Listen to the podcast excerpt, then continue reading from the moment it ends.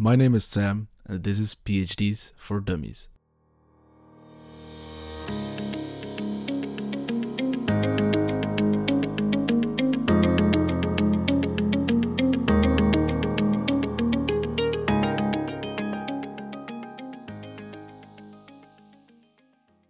Hello, everyone.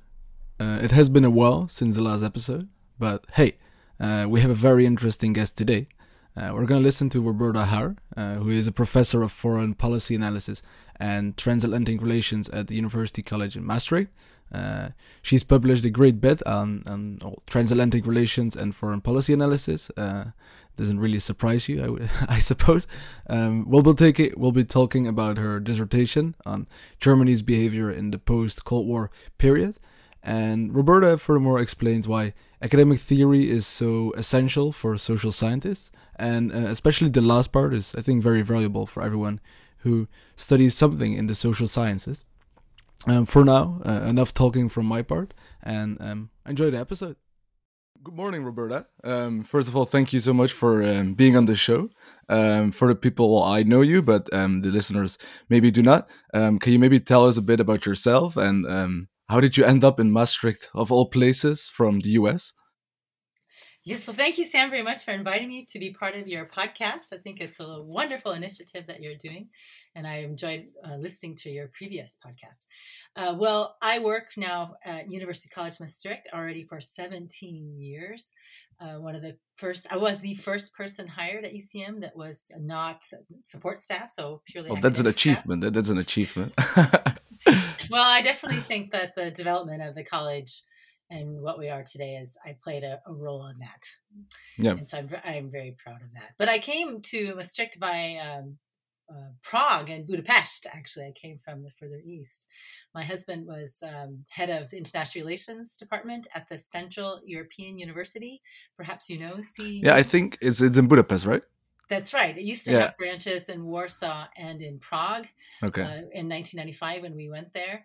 Um, but over the um, well, the founder uh, George Soros uh, had a bit of an argument with people in in Prague, Václav Havel and Václav Klaus. Uh, they were the ones who were the leaders there at the time, and so they had to move in the middle of an academic year from Prague to Budapest. So, so I spent I, I spent six months in Prague and two years in Budapest. Um, and of course, now CEU is really well known for uh, Viktor Orban is recently yeah. shut down in Budapest, so it's, it's exactly well known. So I, yes, I had two years of working uh, affiliated with the CEU uh, before I came to Maastricht, and at the end of '97, my husband uh, took a one-year position uh, at the European Institute of Public Administration, where uh, Sophie Vanhoonacker, who was uh, just now dean of the of FASOS, the Faculty of Arts and Social Sciences at Maastricht mm-hmm. University, she was working there, and he took a one year position when she was on went on a leave of absence uh, with her husband to New York City.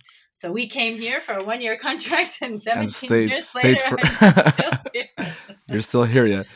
Um, so then you, you you started a position as like a teaching fellow or like a lecturer at, at the University College Maastricht, or well, when we came, I was still finishing my dissertation, which I uh, my my master's and my PhD are from Penn State in uh, middle of Pennsylvania.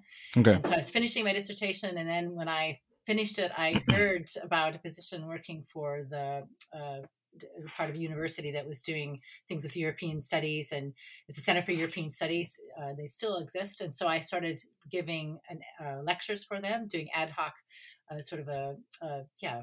Uh, doing lectures, I did it for three years. I worked, did mm-hmm. many lectures on international relations and European foreign policy, European integration, those sorts of things and Louis Boon, who is the founding dean of UCM, heard about me and then asked me to apply for the job at UCM. That's how I, how okay. I started at UCM. That's really so cool. I, yeah, so I, I, finished my dissertation. Uh, when we arrived, uh, I also found out that not long after we arrived, I was pregnant. so, um, so I sort of had in the beginning, you know, raising two little boys and lecturing at Central Year, uh, you know, for uh, Maastricht University and then starting at, at UCM. And Fair enough. That sounds like a very that sounds like a very busy uh, busy period. Um, we kindly for you, you briefly touched upon your dissertation that was still um, uh, bound to the Midwest University of Pennsylvania, right? Um, yes. And I took a look at it, and um, I think the title is "Nation States as Schizophrenics." I think that's a rather boldly unconventional title for a dissertation. Uh, uh, can you maybe tell a bit more on, on what the dissertation was about and uh, how come you were so intrigued by the topic? Yes. Well, actually, I really regret that title. I don't like that. okay. but, but, after I defended my dissertation, I was approached by Praeger publishers to turn my dissertation into a book. They really mm-hmm. liked the topic. That was very at that time very contemporary, very very relevant. because what was it on? Oh. It's on it's on German foreign policy, uh, Cold War foreign policy. Okay, fair enough. And uh, then I did a comparative study with Japan. I wouldn't say I'm really a Japanese foreign policy expert, but it really made sense to do this comparison because they had similar post deep, uh, deep scars. Yeah, yeah, yeah, and also that they had been occupied by uh, the well, the United States, and so that at least half of it in the case of Germany. So it made really a lot of sense to do this comparative study of the of how they their foreign policy had developed after the Second World War and then how it was now developing after the Cold War. And I was really thinking about um, well, how do I how do I theoretically try to understand their foreign policy? And Praeger had asked me to make my very theoretical dissertation into mm-hmm.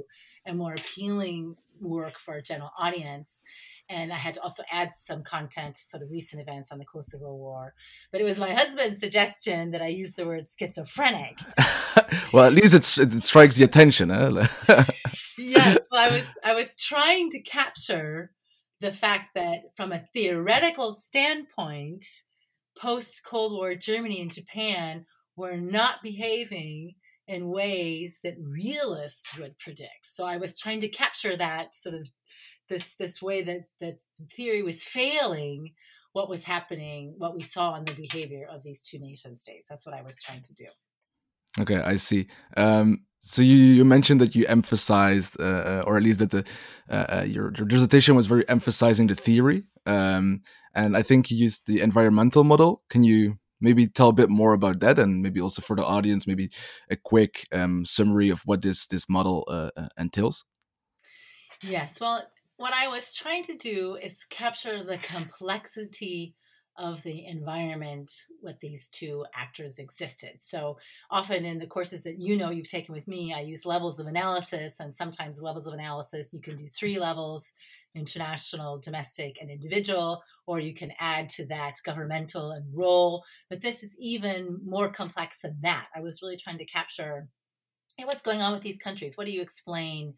um, how do you explain their behavior? Mm-hmm. Um, and you you had asked me uh, previously about is this environmentalism environmental model just like another way of, of theory of constructivism? Yeah, yeah, and, exactly. And I but and I think that in some ways you're right because both this environmental model and constructivism is trying to critique realism and the fact that realism doesn't explain why Germany and Japan are acting the way they are, despite that, that they are great powers. Certainly, economically, they had recovered completely by the end of the Cold War, mm-hmm. and they had leading global economies. But nevertheless, there was no inclination on either part to become military powers again. So, you know, what, why you know, realists would say that they would do that, right? Realists would say the world is anarchic the international they, system is anarchic. Yeah. And that this anarchic behavior will determine what states do. And which, which then build up like military, right? Or well, they would, would they would be fearful, right? Yeah, would, yeah. Now, liberalism would say we see cooperation, and liberalism would try to explain why we have cooperation in the world, despite the fact that the world is anarchic. Yep. So it tries to explain why states do in fact cooperate. So on the one hand, you have realism saying anarchic world is driving what states do. Liberalism is saying, well, they nevertheless cooperate. And constructivism is also saying, well, constructivism is taking this stance of, well, what states do depends on what they see. Yeah. Right? Exactly. If they see yeah. the world as cooperative, then they'll be more like a liberalist, they'll take a liberalist view or behave like a liberal state. Or do they see conflict and, and you know that there's no one that everything is self-help and there's nothing above the state therefore we have to be very security yeah. Uh, seeking Uh-uh. or power seeking and constructivism would say well we'll interpret the world in any number of ways and construct that world that that Yeah. somehow uh, that instead of you, you there's that the world is in fact constructed rather than some sort of reality about it And how does that then tie into your uh, the environmental model? Well, a constructivist view would say that Germany and Japan are doing what they are doing because of they some sort of identity that they have in the meantime changed. Not Mhm. militarism, but now they have this identity of pacifism. Yeah. And I I think that's right. But I don't think it's but I don't think it's enough. Right? It's not to just enough. yeah, not enough to just. It's more. It's, it's it would be an easy observation, but it would not really give Well, you more but- depth or insight, so to say. No, but you could say the constructivist view would fit in the environmentalist model, right? So it Yeah. fit in the, the social part, maybe the governmental part. So it fits in there, but it's Yeah. only one aspect. The environmental model looks at more. Okay. In other words, I thought that German and Japanese behavior was more complex than what constructivists were arguing. For example, in the case of um, international relations, at the end of the Cold War, there were still very many uh, Red Army troops, for example, in Eastern Germany, or that America was withdrawing. You have all these different kinds of things that were facts on the ground that may have nothing to do with their their own identity. Yeah. Which is more forced upon them, right? Right. So they have to take those things into con- uh, consideration. So basically, I was also critiquing realism. Constructivism. Not, Uh, I mean, I wasn't critiquing constructivism, but I was trying to say that I thought the environment was much more complex than Okay. just looking at identity and how social norms may force states into thinking one way or another. exactly.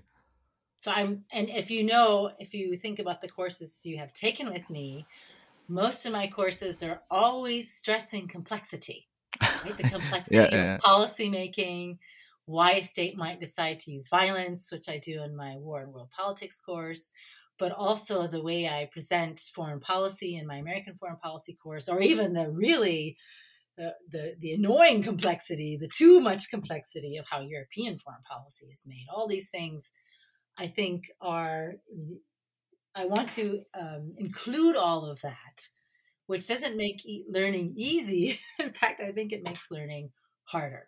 This is what I was about to say, yeah, because I think it, it strikes me as you want to kind of and like kind of capture the whole complexity of things, but do you also think at the same time, of course, it's it's good to have a holistic view and a holistic explanation of what have you these foreign policies, but at the same time, do you think it also can maybe um, flaw your analysis or flaw the uh, the well accessibility of your research?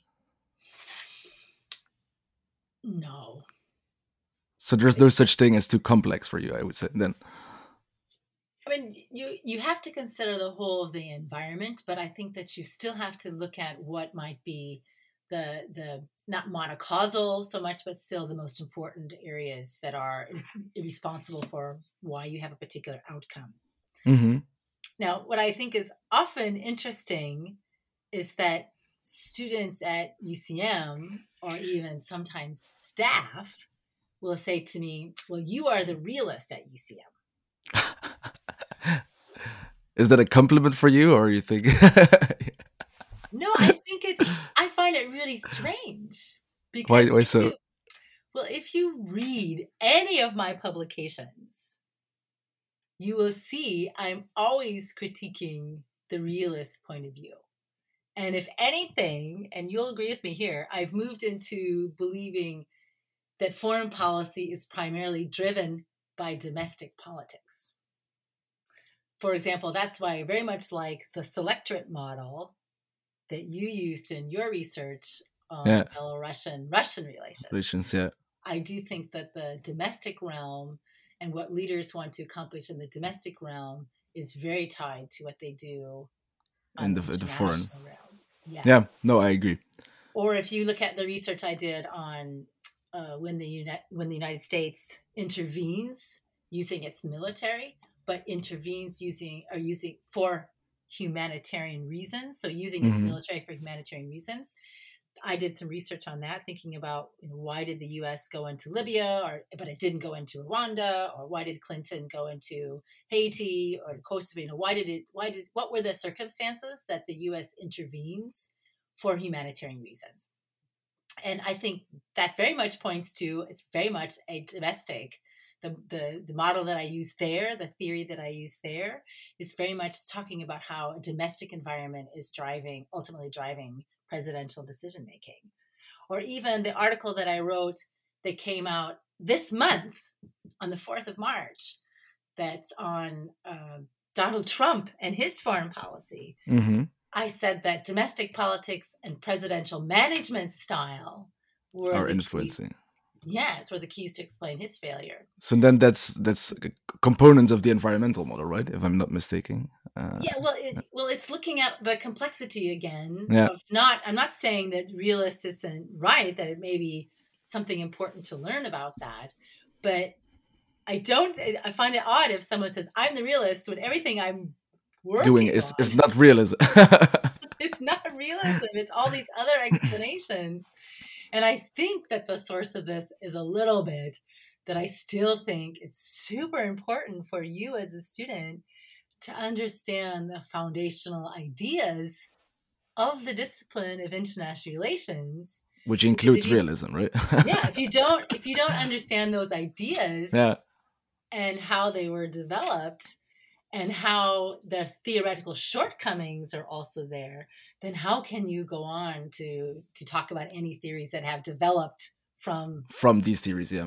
yeah I was about to say because maybe neoclassical um, realism could maybe then capture more this domestic component, but um, no, I completely agree that it's important, right, to kind of have your your your basic knowledge on these theories ready before you kind of go into to other theories or other disciplines. Uh, uh, uh, well i think that often people forget the role of theory I know that, yeah, I've noticed that that you kind of emphasize that.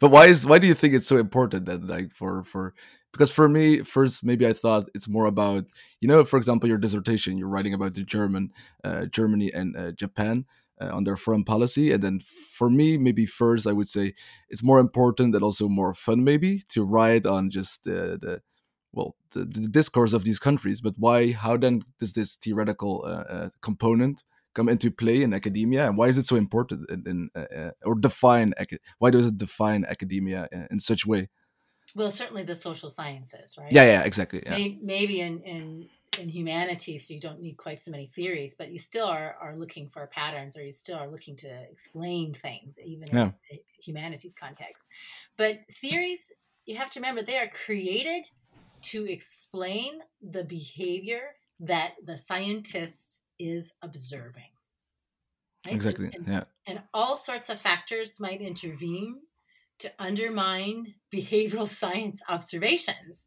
So we the things that we're observing are not easily replicated in a lab, right? no, no, no, exactly. No. So theories theories are in fact our best guesses.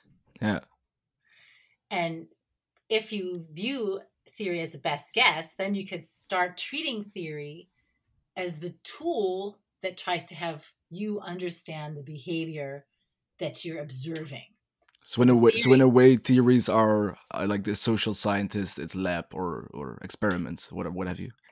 Well, they're trying to give, they're trying to provide order to the chaos of everyday life. That's a very theoretical sentence, like straight out of the textbook. well, but if you think about it, internet, international relations theory is not a blueprint or it's not a gospel that explains all No, no, no, activity yeah. all the time. But the idea is that you are you're creating uh, an explanation to say, well, I have observed this, and I think these are the forces driving what I observe. yeah, exactly. And remember that the people who are making theory, these persons normally are those who think deeply about a topic for a very long time. They they the, the, thoughts that they write, the theory that they might advance, it becomes mainstream because it resonates with others. Yeah. Who feel like, yes, this framework explains the behavior that I also observe. Yeah, so it's there. There needs to be like a kind of common ground, right? Where you to to for theory to become mainstream, like people need to comply with it in a sense. Well, independent of observations. Yeah, yeah, yeah. Okay, the phenomenon that's happening in the world is going to happen. It just happens. Yeah. the phenomenon that people study and develop a theory, the policy processes, they exist in the world. So our job as policy scholars or or scientists in the social sciences, our job is to do our best to observe this phenomenon and then communicate what we see as accurately as we can in the hopes of uncovering some insights that are as close as possible to the reality in which we live.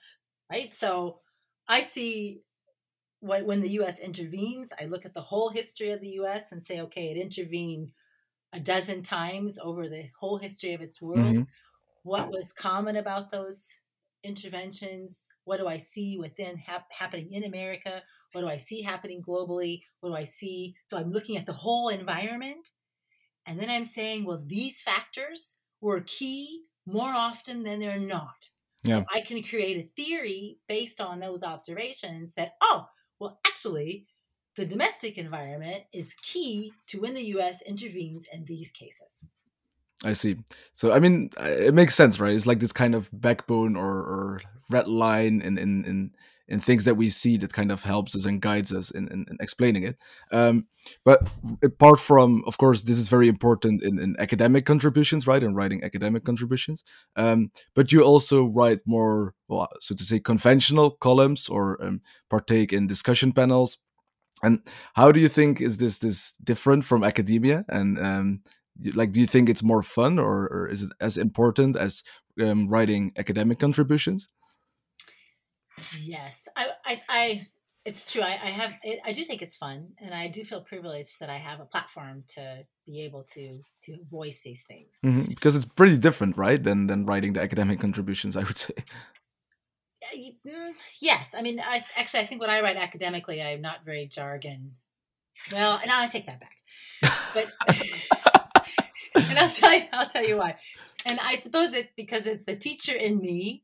And if you look closely at my columns that I write for uh, Elsevier Weekblad, most of them are about some comment or observation that I make about the wider historical context of events that I'm observing today. And then I'm trying to explain. So my reaction is, oh, I've seen this before. Let me put this in a greater context. context yeah or let me explain this to you. You you think this, but you're you're not. You're wrong. well, no, you're not saying the whole picture. Yeah. Okay. So, it's not a word for saying you're wrong, but. but but then you say it's and I used to think that I and I have been told by acad- other academics that my writing was too journalistic somehow that I w- I didn't write in a jargon way because I don't like it when people write that that that a, a person who doesn't know that it's we be difficult for other people to read the normal read, person yeah, yeah. to read a non-academic person to read yeah but then I saw that Elsevier Weekblad on their American Dreamers website they created a whole new category on their website for me called academic. and then and so you see at the bottom of their page and sometimes i do hear that people think that i'm writing about topics that they're unfamiliar with or that i write in ways that take some level of knowledge for granted so i do think that um, there is a problem with me sort of being steeped in foreign policy, right? So I have all these books on George W. Bush's foreign policy and Obama's foreign policy and, and, Trump's foreign policy. So I'm reading all this, these books, or I'm reading articles, or I'm reading on uh, the foreign policy website. I have a subscription. So in my head, I'm living in foreign policy. Yeah. And then when I try to tell that to other people, then uh, maybe I'm assuming a level of understanding that's not always there. And that's you think that's essential to kind of not assume, right? Because you're you're kind of trying to inform a broader audience who maybe does not have this prior knowledge, I would say. Well, I I do have editors. So if Okay. if they think it's so beyond a general audience, I think they would tell me and but I try I tried very hard to to keep it at a at a at accessible level. That's what I'm trying to do. Yeah. But so but for me it's it's all about solving puzzles or making explanations whether it's solving foreign policy puzzles or if it's solving uh, the day-to-day issues of or explaining to a dutch audience what's happening in america that's that's what i'm trying to do Yeah, because you're you're still writing a lot on America, right? On the US and on US policy. Have you never had like the um, desire to maybe go back to the US and pursue your career there, your academic career? oh at, at different times i thought about going back to the us but i must say i'm very happy in my position here i ve- very much enjoy working for ucm um, I, have been able to uh, step up the career ladder to to be one of the few professors that are actually grown in a, a liberal arts and science context. So I have no, and um, I want to stay. I like very much what I'm what I'm doing and where I'm at. hmm Yeah, I mean that's I mean uh, understandable. I think it's a wonderful college, um, but it would never like you never had the idea also to teach in a faculty that maybe completely focuses on, on foreign policy and transatlantic uh, relations, or you think that like um, well the liberal arts college gives you enough space to to to practice your your desires? Well, it is true from a professional point of view. I am hindered by being in a liberal arts college hmm that's you know that we're having an honors program for our bachelor students. Okay, but we don't. We're now we're getting into having more PhDs, uh, and I will do. I will have PhD students to supervise. But it does. It has hindered me, and I don't have the normal support that a department would give Yeah, exactly. someone in my position. So I don't have colleagues who are doing what I'm doing. But at the same time, I have to say that it has also helped me be innovative. In what ways, like? Well, if I'd had a, if I'd been in a department, I might have been discouraged or t- told that I couldn't use some of the models that I was using to explain foreign policy because those models came from public policy. And it, in the past, it seemed that even though you might be in a political science department, the public policy scholars you're looking at, you know, health policy or envi- or or air policy, you know, all these different things, they didn't have anything to do with the people who were doing foreign policy. But I wanted to describe, I wanted to explain what I thought was happening, for example, with uh, why the United States invaded Iraq in 2003. I wanted to explain that. And so I thought, oh, and I, I do what I tell my students all the time. I looked around all the theories and models that were out there that would help me explain the behavior that I saw was going on in the Bush White House, in the George W. Bush White House. And the one that I landed on was the Advocacy Coalition Framework, which is a public policy model. Which you learned at UCM, or or No, no, no, no, no, no, familiar? no, uh, no, no. I, I was just, I just did a, I just did research about theories and models. Okay, I, fair when enough. I, that's so I was thinking, what, which, which theoretical, which, which um, methodological tools have been developed by other people that would help me explain what I saw was going on in the United States and the decision to invade Iraq. And I thought the Advocacy Coalition framework did it because it really allowed me to look at the different um, people within the Bush White House who were arguing for different policies, right? Yeah. And the neoconservatives were this coalition of this group of people who won. And I wanted to say, why did they win? hmm So so I so I, I published that in, in 2015. And then uh, no, actually earlier than that. And then it came then people started to read it and actually took me a while to get it published because most places that are doing international relations publications and foreign policy they didn't want it because it was it didn't fit into the normal idea of what scholarship in foreign policy was like Yeah. but i didn't i didn't know that right i wasn't in a department that was telling me don't don't do this crazy research because no one wants it it's it's too different from all the other research Everyone at UCM was like, "Yeah, let's do it. It's different. Let's do it." no, nobody at UCM even knew. knew it. it. I'm just, I was just sending this out to journals, getting rejections, and trying again, and you know, using the what the referees would say, and changing it, and sending it off again until finally I, I found where it landed. But after it was published, people started discovering it, and then my research became cutting edge. and I was invited to be part of a group of innovative foreign policy thinkers.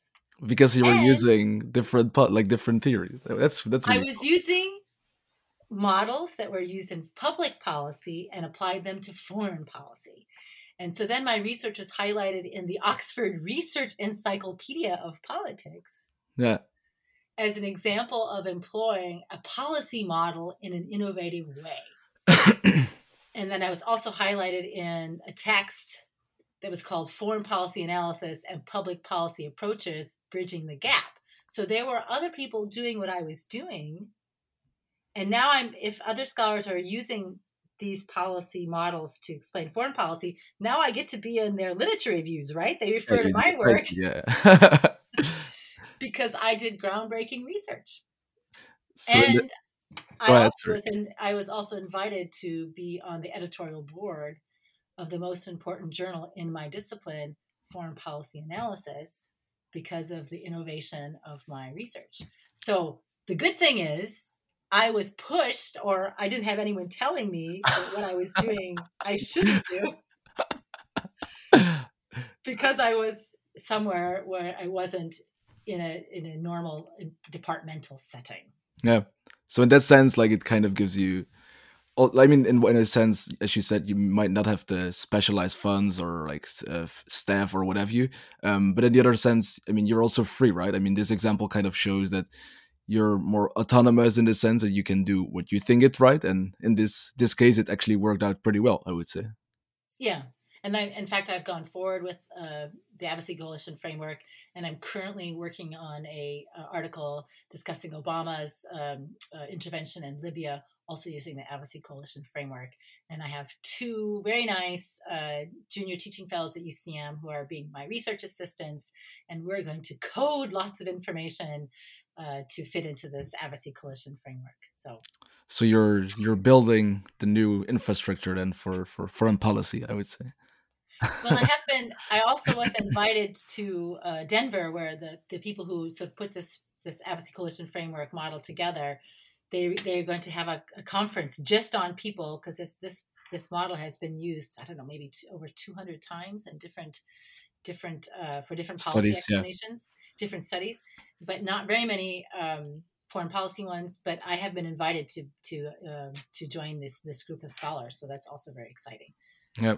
Do you, is that also an uh, aspect of being an uh, academic? Because I've spoken to quite a few academics before now, and I think a lot of them they appreciate like this um, well, international, um, well, the international relations kind of with other scholars and the conferences and panels and whatever. Is that something you uh, enjoy now after like um, more years after your your dissertation that you kind of can pick the fruits of this like uh, a few years later?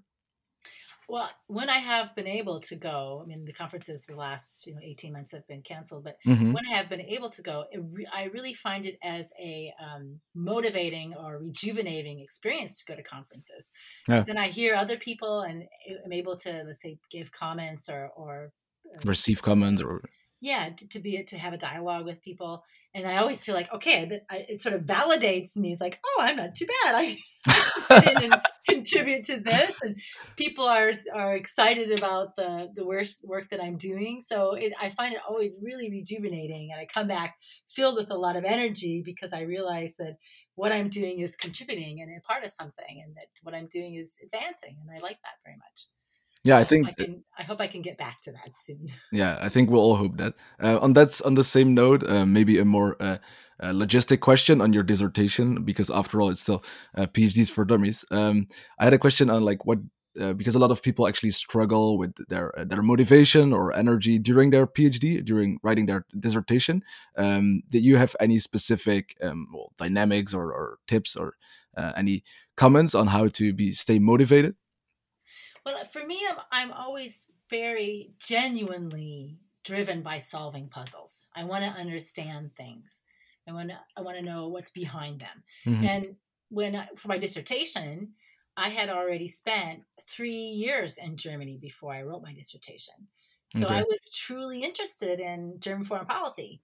And in fact, I would say I still am very interested in German foreign policy. And from time to time, I think, well, I'd like to go back to it and do more research in, in that again. Uh, but I have, I seem to have more gone more in the direction of transatlantic relations and American foreign policy uh, and European foreign policy rather than just German foreign policy. Well, But I now would be a good now would be a good time, right, to go back to German foreign policy.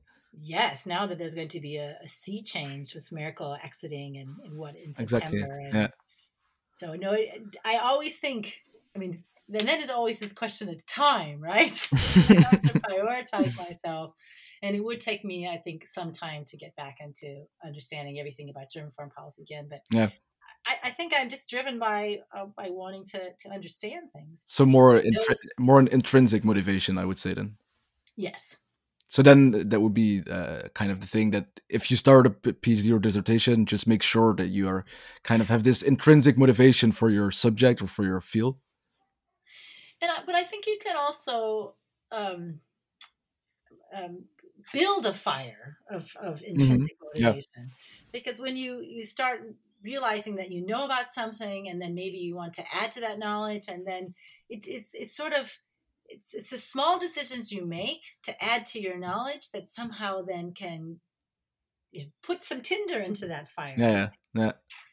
That kind of builds up together to, uh, uh, in the end, like this grand bonfire that you're actually super motivated on uh, on the subject. Yeah. And then when people ask you to uh, give their your opinion on it, that also then you want to make sure. I mean, I always want to make sure I know what I'm talking about. well, it's handy, right? Uh, Maybe that's the extrinsic part. I don't want to be to look foolish if people have that faith in me. I want to make sure that it's well deserved.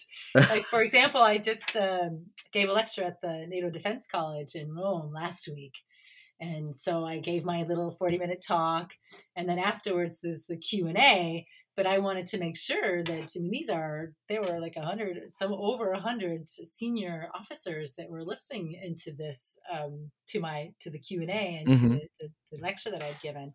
That's pretty. You can't come to that audience and pretend that you know your shit. So I, I, I, yeah, I did, I did my homework. I, I, um, some of the things they asked me, I wasn't sure about because they were quite the, well, the questions were very diverse, and I had, it's, it's not like sometimes you get the two questions before, and so you can prepare a little bit. But I didn't have any questions before. Yeah, I So can it see that. It was challenging. Well, I mean, it's challenging, but I, at the same time, I figure that it, it, it's- it's fun, right? To to kind of be able to speak to these people and to inform them and to have a conversation with them. Right? Isn't that Yes. not that at the end of the day kind of? I mean, not what it's all about, but I mean that's the thing in in our discipline at least that you're kind of know like figuring out okay, like I'm doing a good job. Yeah. Yeah, it's some validation. It's true. Yeah. Hard work is worth it. Fair enough. Um, okay, uh, for finally, um, we always end the, the episode um, with well a question, uh, uh, which is that um, which moment during your PhD um, do you appreciate the most in hindsight? So, uh, what, like specific moment or, or, a specific memory? Um, maybe you can give a comment on that. Well, I sort of already alluded to this. Okay. um, that I, I told you that when I came to Maastricht, I, I found out that I was pregnant. okay. Fair enough. So I went back to the U.S. At, to Penn State to to um, State College, Pennsylvania, and defended my dissertation uh, in June of 1998, five months pregnant. Mhm. And for somehow that was really special for me, right? My son William was Yeah. there with me. It felt like a celebration of womanhood. Yeah. It also felt like a celebration of my marriage to another academic, Simon Duke. Mhm. I think it's a really good memory for me. No, I, I, mean, I can figure it. out. That's uh, makes it makes a lot of sense, right? Yeah, the, the pregnant me standing up and defending my research on German and Japanese foreign policy. no, I think it's wonderful. I think it's a very nice, uh, nice memory, actually. Uh, uh, okay. Um. Yeah. Well, for that, Roberta, uh, thank you so much for for um, for being on the show. I think it was a great talk, and um, well, uh, hopefully we see each other soon. thanks so much, Sam, and good luck on your final exams. And thanks so much for putting this podcast together. Thank you. Well, after that remark of Roberta, I know you guys are all wondering how did Sam's his exams go? Well, they went wonderful. They went great. So um, for that, you don't have to worry. Um, on the matter of the of the talk, I thought it was a very good talk. Uh, I really really enjoyed it with Roberta. I think she she has so much knowledge on uh, international relations and foreign policy. I think it's uh, she's unique in the sense that um, she emphasizes theory so much and that she really um, well believes and with right rightfully so um, that it's the, the most important tool of uh, social scientists besides that, I think uh, she made a very good contribution by saying that the motivation for a PhD um, does not have to come at once, but you kind of build this up, uh, and eventually you have this big bonfire of motivation, basically, which kind of drags you to your, through your PhD. Uh, and I think that's a very well, realistic um, perspective for people that want to pursue a PhD. Um, on the show on PhD for Dummies, uh, this was the sixth episode, and I kind of decided for myself that the first season would be uh, six episodes, um, but I'll continue. And uh, for next week, I have another talk with a, a nutritious uh, PhD candidate, um, which will be very different but very interesting too. Um, so stay tuned, and uh, thank you so much for listening.